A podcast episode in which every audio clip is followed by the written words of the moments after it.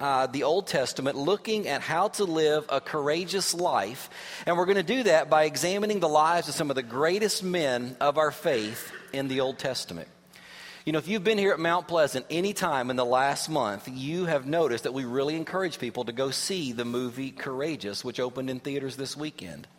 And I want to tell you, I want to spend a few minutes this morning kind of helping you understand why we have put a lot of time and money uh, and people resources and manpower into encouraging people to go see Courageous.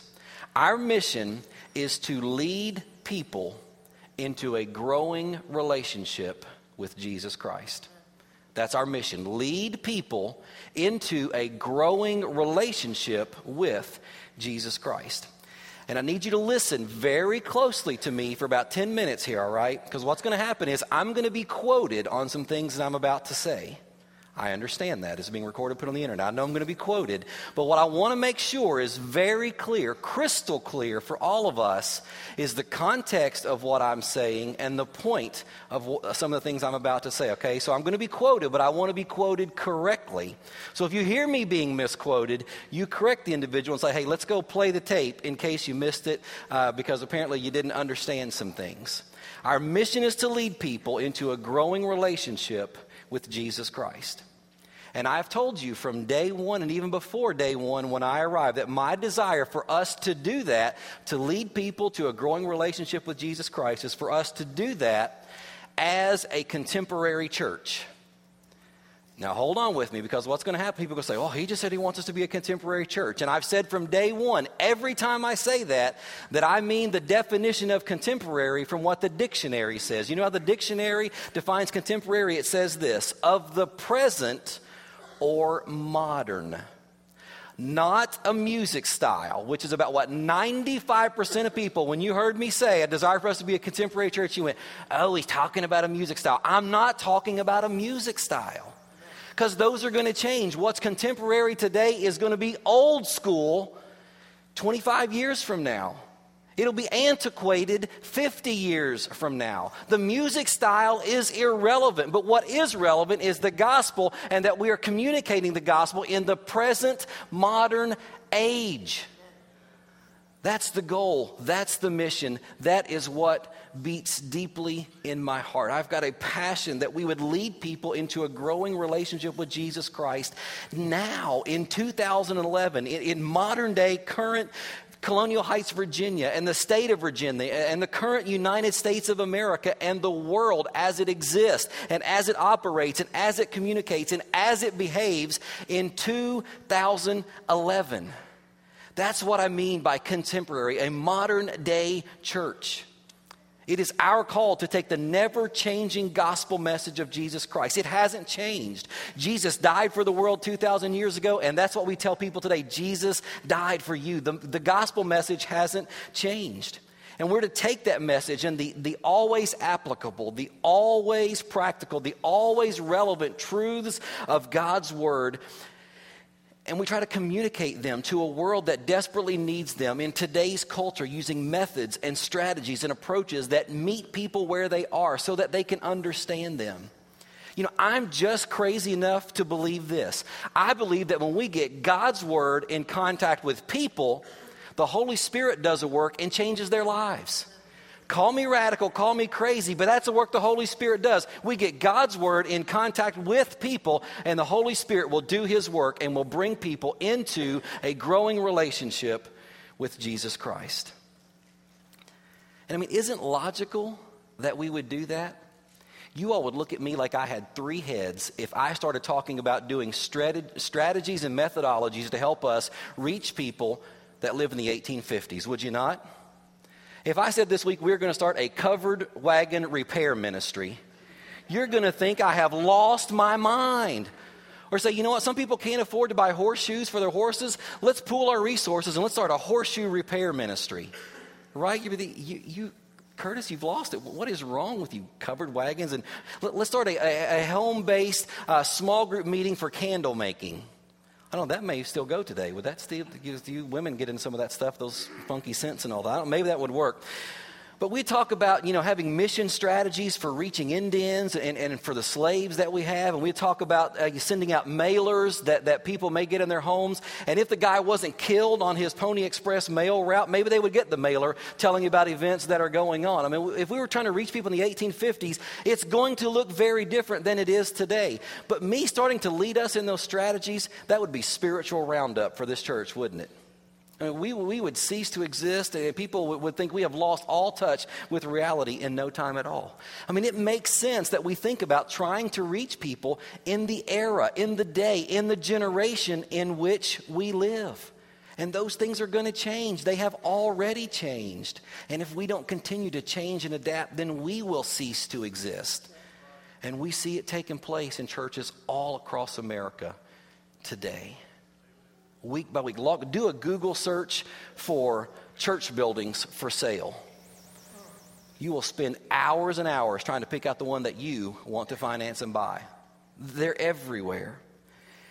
And I want you to understand, church, that one of the key measurements that, that we look at to say, are we being effective in reaching people for Jesus Christ, uh, is how many lives are coming to know Christ as their Savior and Lord. I mean, we look at, are, are we reaching people for Christ? Not that I don't care about discipleship and, and, and, feeding and helping people grow in their relationship and their walk with Christ, because we're supposed to do that. Jesus gave us the Great Commission. He said, Go, which is evangelism, take the gospel, and do what? Make disciples. So we're supposed to be making disciples. But here's the thing gospel centered discipleship, which is at the center of what we do to help our people, those who are believers, grow in their relationship with Christ, gospel centered discipleship leads to sharing the gospel with other people. That's how Jesus set up the Great Commission go and make disciples. And then those disciples will go, share the gospel with others, and lead them to Christ, and then begin to disciple them. But if we're preaching and teaching and developing disciples who aren't sharing the gospel and leading others to Christ, we are not making biblical, gospel centered disciples. That's how simple it is. The goal of discipleship is not for you or for I to sit and learn as much as we can about God and about the Bible and about Jesus and about the Holy Spirit so we can say, wow, look how much information I now possess. If you think discipleship is all about you and your growth, you have missed the point of the Bible and Jesus coming to the earth.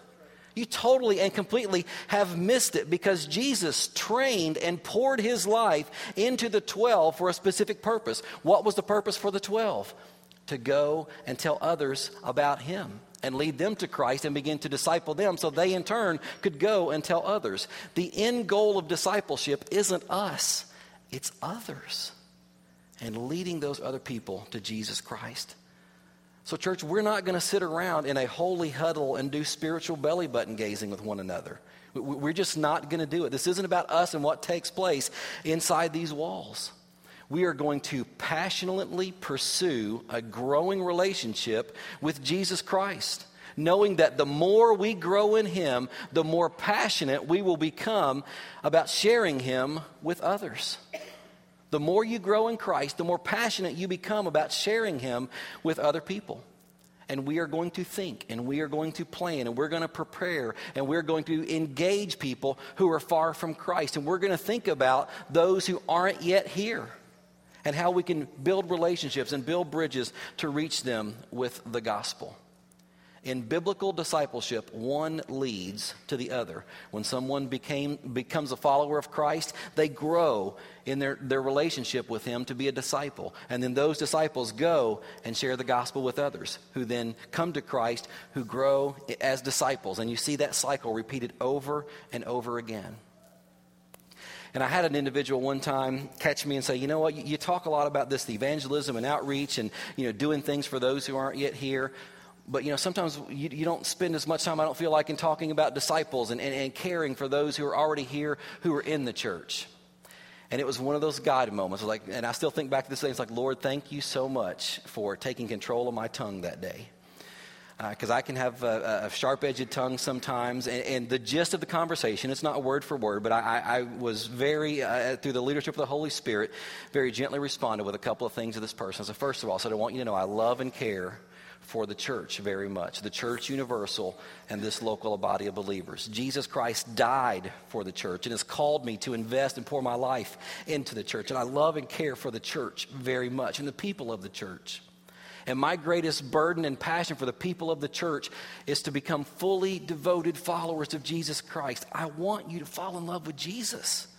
And so I shared that with this person. And I said, because I believe what happens is when people grow in their walk with Him, they're first of all going to be moved to tears and then moved to action when they read Luke chapter 15 and see the heart of God and how much He loves lost people, how much He cares for those who are not His children. And I told him, I said, look, discipleship and evangelism go hand in hand. It's not an either or, you know, doing evangelism, doing discipleship. There's a balanced approach to that. I said, but let me ask you something. If you have a time investment, you have an opportunity and you can share the gospel with someone who may give their life to Christ and spend eternity in heaven, or spend time ministering and caring with a, with a believer who already knows Christ and is going to go to heaven, what would you do with your time in that moment? And I said, Now listen, I, I, don't operate from that because it's not always a choice of that. And there are times when the choice is to go and minister and care for those who are saved and who are in time of need. But very clearly, there are other times when we share the gospel with other people. But I told him, I said this, and I still believe this with all of my heart today if we're not reaching people with the gospel, then our discipleship is broken. If we're not reaching people with the gospel, then our discipleship is broken. So we're going to evaluate and examine our lives, our church, and our ministries and determine whether or not they are helping us fulfill our mission of leading people, evangelism, into a growing relationship, discipleship with Jesus Christ. All that to say, that's why I have been so excited about Courageous, because I believe it is a great resource for helping us engage people in today's culture with the gospel. Because here's the thing people love stories. People love stories. We have told stories since the beginning of mankind. And stories don't just entertain, stories teach. You know, I often tell stories in my sermons. Excuse me. And you know, one of the number one comments and some of the, the uh, most common feedback I get about my preaching are the stories that I tell people. Say, oh, yeah, we did that one time or we had that going on. Well, let me tell you how ours went down, that sort of stuff. And, and I don't tell stories to, to fill time or to entertain. I tell stories to help apply and help illustrate Bible truths and what God's Word says, hoping that as people think of the story, they remember, oh, yeah, he told that story, but what he was talking about was this. And I know what that looks like. I've experienced that. Or when they experience that, they'll think about the story and the truth from God's Word. So the two are there uh, to teach and to illustrate, to help apply God's truth. And Jesus was a master storyteller. Go back and look at Jesus' life and ministry. His number one teaching methodology and strategy was telling stories. We call them parables, and they had a spiritual truth. There were stories, there were illustrations, there were examples that had a spiritual truth. Jesus would tell a story that people understood, and he would always use ideas and concepts, characters and experiences that were common to the average person. So that when the average listener sitting there hearing Jesus tell his story would go, Oh, yeah, I know what that's like. Okay, I see that. And they would remember the truth that was tied to it. Jesus, one time, he told a story. He said, A farmer went out to sow some seed. And like, Okay, we understand farming. We understand sowing seed. In Luke chapter 15, the, the shepherd losing his one sheep and going to find, leaving the 99 to go find the one. People go, Okay, yeah, shepherds. They're out there in the field. They care for their sheep. They go, they find the one, they protect it. We, we get the shepherd idea. So Jesus would use what was common and familiar, and people would resonate with that. But you know what else Jesus would do sometimes? Jesus would tell a story that was the polar opposite of popular thought or wisdom. And people would go, wait a minute, that's not right. What's he saying? He doesn't know what he's talking about. Somebody said, what, what's, the, what's the greatest thing in the law to do? I, I, forget the context. I just totally lost my mind. But Jesus said, Love your neighbor as yourself. And they say, Well, who's my neighbor? So, you know, Jesus tells the story of the Good Samaritan. You heard me last week talk about Samaritans and the Jews' hatred for them. Jesus says, Go and love a Samaritan like this. And they went, What? A Samaritan? A Samaritan, what's wrong with you? We're not going to love people like that. Or Jesus told the story of the prodigal son, where the son had gone off in, in, in wild living and living far off in the, in the distant land, and he came back. And one of the most shocking parts of that story, you may not understand this, but one of the most shocking parts of that parable is the fact that, it, that Jesus says the father ran to his son. Because men didn't run in that culture and day. And so people hear that go, oh, the father ran? That's scandalous. But then think about, think for a second. The father ran to do what? To receive, to show love, to lavish his affection upon his wayward son who left willfully, intentionally, and went and spent his money in, in, in wild living. People are going to hear that and go, What? He ran and he ran to receive that bum back into his household?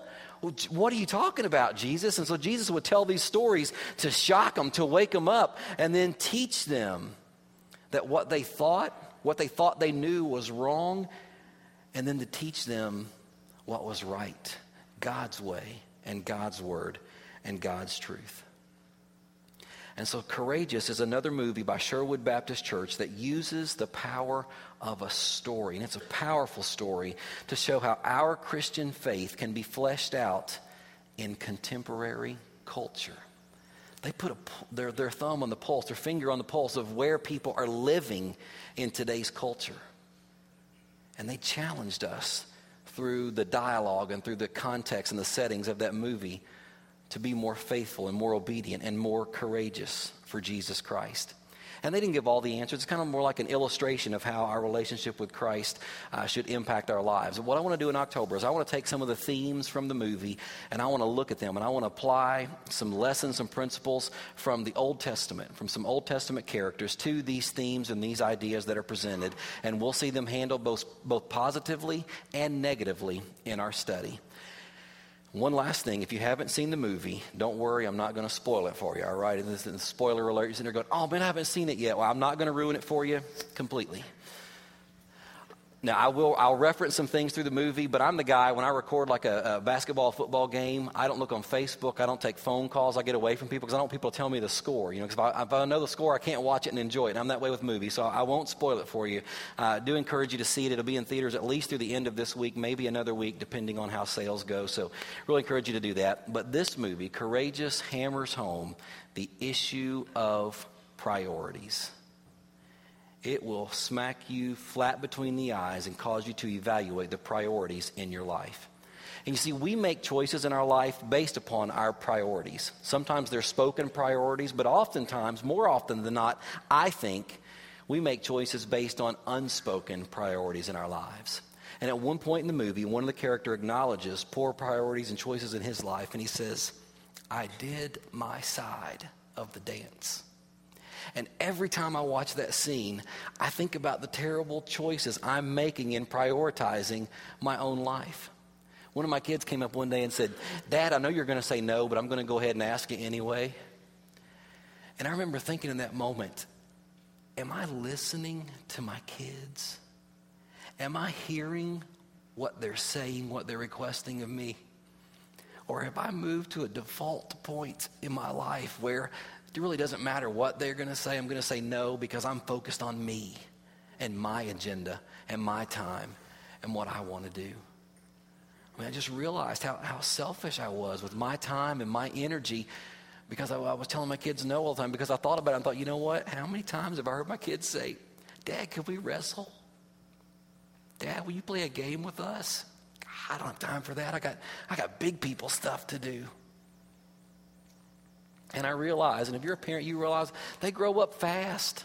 My oldest will be 11 this month. I'm like, are you kidding me? I was just changing his diapers. It feels like two months ago. He's going to be 11 this month. It happened so fast. And you know what happened as, as I went through that situation and kind of realized where I was falling into these habits? I was mindful of my responses for a few days and I made some changes, but guess what? Life happens and I found myself slipping back into some of those old habits. Now, I hope and pray I'm a little more alert and, and attentive today than I was then, but we've got to be vigilant of our priorities. And, and it's something that we will battle with all of our lives. And so it's important for us uh, to evaluate our priorities. And in Genesis chapter 6, we meet a man who had right priorities. And his priorities led to a tremendous blessing from God for both him and his family. Now, let me clarify this man wasn't perfect, all right? Uh, he had a sin nature. He was alive after Adam and Eve, uh, and we, we see that sin nature, you know, coming out in his life after uh, the, the flood that we'll see here.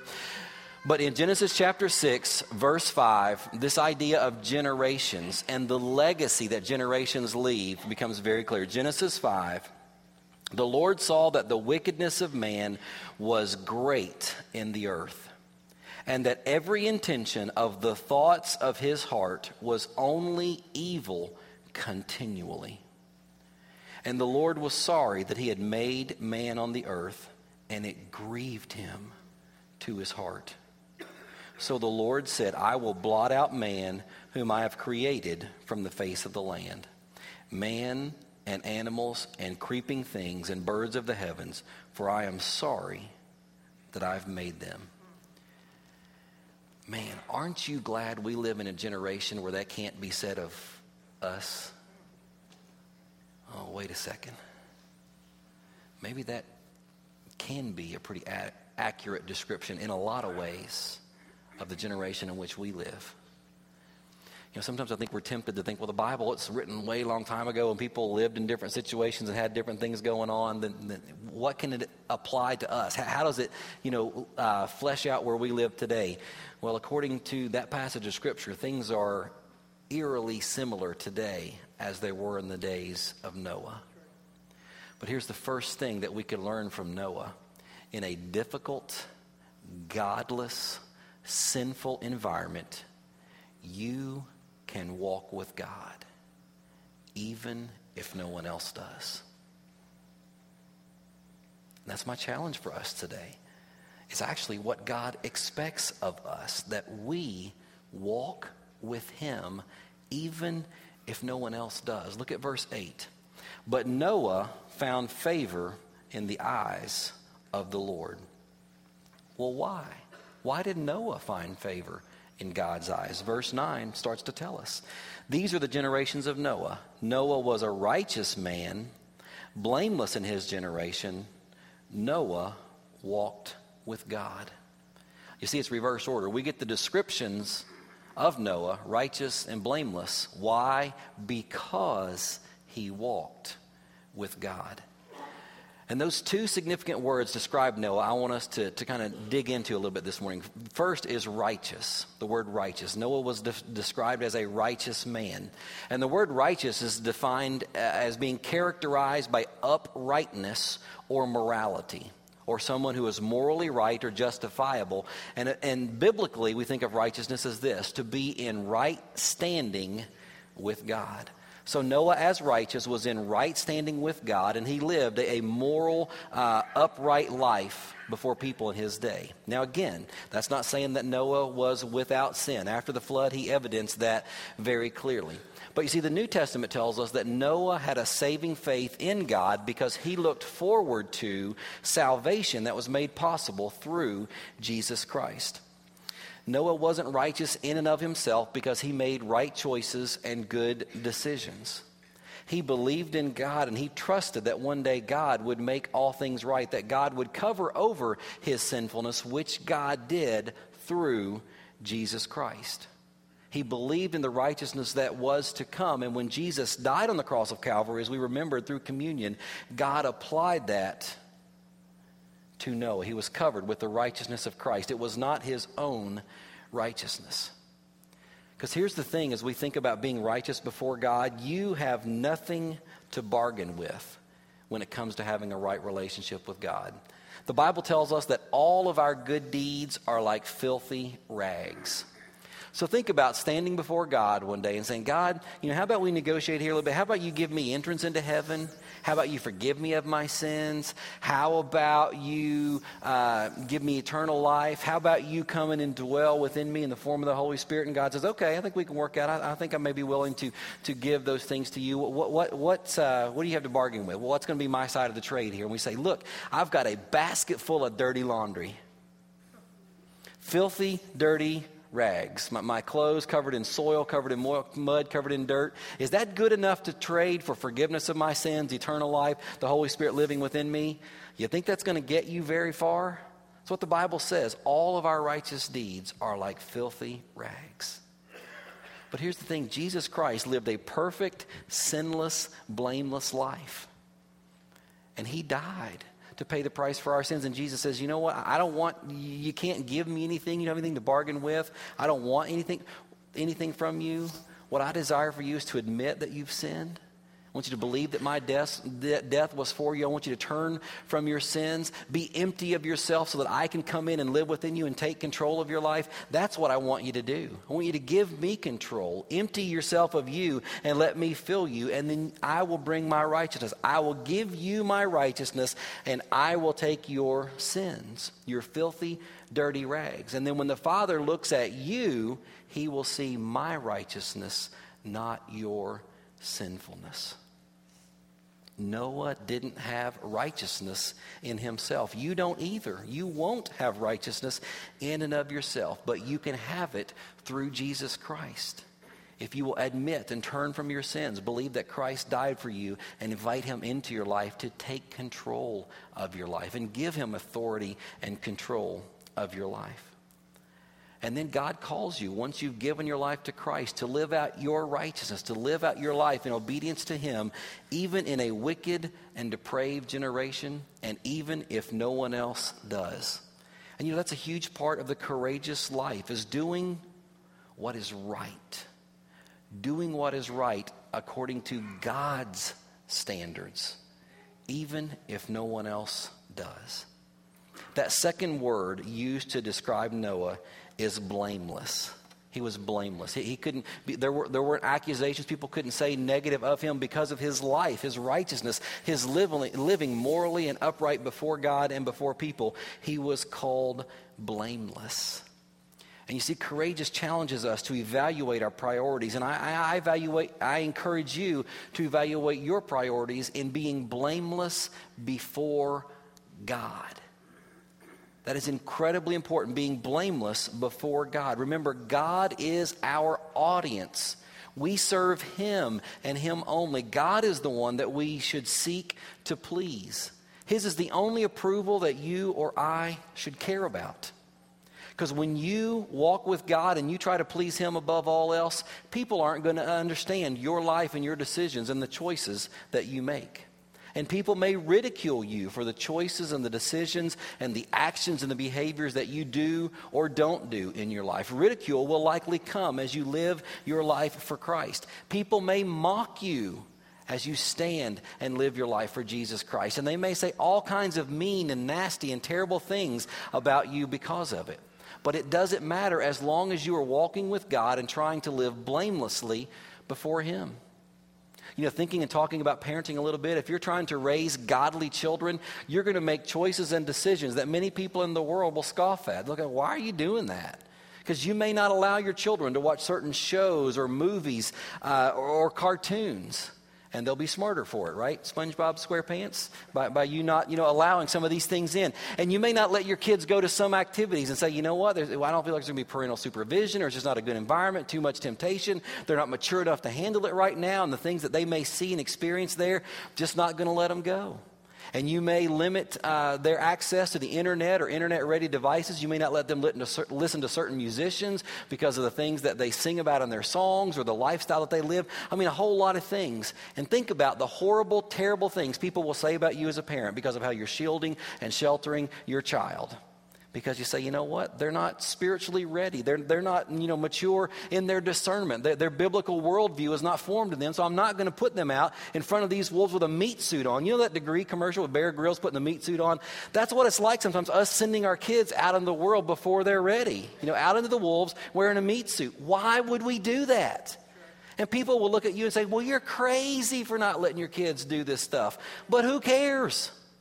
Living a courageous life means not caring what the world thinks. You're going to answer to God one day, not a jury of your peers. And you're going to give an account for your life, your choices, your decisions, and men, your families. It's your leadership in the home that God's going to call you to account for when that time comes.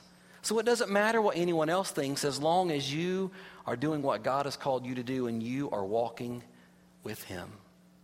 and that's what Noah did. Our second challenge for today is to do what we see in Noah's life it's to obey God above all else. Obey God above all else. God told Noah he was going to destroy the earth through a flood, and he told Noah to build a huge boat. This is awesome. So Noah starts building this boat. And you've got to grasp this. This was a massive a massive vessel. It's not the, oops, I built it too small so the giraffe's head sticks out the top and the other animals are hanging out the window children's version that we so often see, all right? It wasn't like that at all. I think we have maybe an image up here. That's the wrong one. That is like an artist rendition as uh, more to scale. You can see on the very bottom of that where the ladder is, there's a person down there. I mean, you look at just kind of give an idea of scale. If that's an average, you know, you know, normal person, how big that boat was. It was huge. So, you know what Noah couldn't do? He didn't work on this in his garage at night like he's rebuilding a classic car and then one day rolls it out and go, hey guys, look at my boat. I mean, it's out in public. Everybody and their brother could see this thing and they hear constantly. Noah's building this boat. People go, hey, Noah, what are you building? I'm building a boat. Why are you building a boat? Because God says it's going to rain. The first time the word rain is used in Genesis comes in chapter 6. Many scholars believe they never had rain until the flood starts. So here's Noah building a boat, and he tells people it's going to rain, and they go, Rain, what's that? And Noah says, Well, little drops of water are going to fall from the sky. And I can see some wise guy going, Well, if it's little drops of water, isn't this huge boat a little overkill there, dude? You know, maybe they didn't even seen a boat. I mean, so you just think about the ridicule and the mockery that's taken place as Noah is building this massive, massive boat that's built for lots of water and handling rough conditions. So here's Noah giving his time and his effort to this, all the ridicule. But you know what? He was being obedient to what God had called him to. And people won't understand. They won't agree with what you do or don't do as you walk with God and you obey Him on your journey through life. But you know what? God's not concerned with what others think of your walk and your obedience to Him, and you shouldn't be either. It's Jesus' life. Jesus said, I'm come, I'm, I'm obeying the Father. You guys don't like it? I'm going to obey the Father. The disciples, called to court, trial, standing before uh, you know judges and the jury in their day say, you know what, do what you want to. We must obey God rather than men. Walking in obedience to God. Now you know this story. The rains came, the waters rose, and only Noah and his family were spared. God destroyed all but eight people in this flood because of sin and then promised that he would never do it again and for that, we go, whew. it's rained a lot here recently, but it's not to this proportion, all right? Noah walked with God in a wicked, sinful generation. He was called righteous and blameless. And here's what I want to drive home. I want you to remember this today. His family was saved as a result. His family was saved as a result. God is calling his children to live courageous lives for Him in our generation. Will you accept that call? Will you walk with God? Will you listen to Him? Will you learn from Him? And most importantly, will you obey Him regardless of what others say or think? Here's the thing being courageous doesn't mean that you, that you have no fear. Being courageous means you, you recognize your fear and you let God help you overcome your fear and still do what you need to do anyway. Yeah, we're going to experience fear. No one's going to be free from that. Our kids all the time, we'll try to get them to do, I'm scared, I'm scared. It's okay to be scared, but we want you to go ahead, you know, trust God, get through it, you'll be fine. Mom and dad aren't going to put you in a truly dangerous situation. You know, that's how we did the whole thing with roller coasters. I'm scared to ride this. Oh, you'll be fine, you know, we think, you know. Obviously, we're not going to put our kids in a situation that, that's going to end there. You're going to be fine. Work through the fear, overcome it, and be faithful and obedient to what God has called you to do. So, are you willing to be courageous for Christ, regardless of what others think? Will you walk with Christ and do what He calls you to do, even if no one else does? And, church, I want you to reflect and think this week are you giving your best, your all, to your family? Are your priorities in the right place when it comes to your family? If there's one place that we need to be courageous, it's in establishing God honoring priorities in our homes and with our families. If we're going to protect it and save it like Noah did, we're going to have to be courageous. We're going to have to have some tough conversations, make some tough decisions. People may not understand it, they may not like it. But if we save our families and we deliver them as faithful servants before God to where He says one day, Well done, my good and faithful servant, haven't we done the most important thing? Haven't we done what was right before God, regardless of what others may think? Will you make Christ a priority in his life this morning? Receive his righteousness and become a child of God. Walk in his righteousness like Noah walked with God. Will you obey him and the commands that he sets before you today? Let's pray.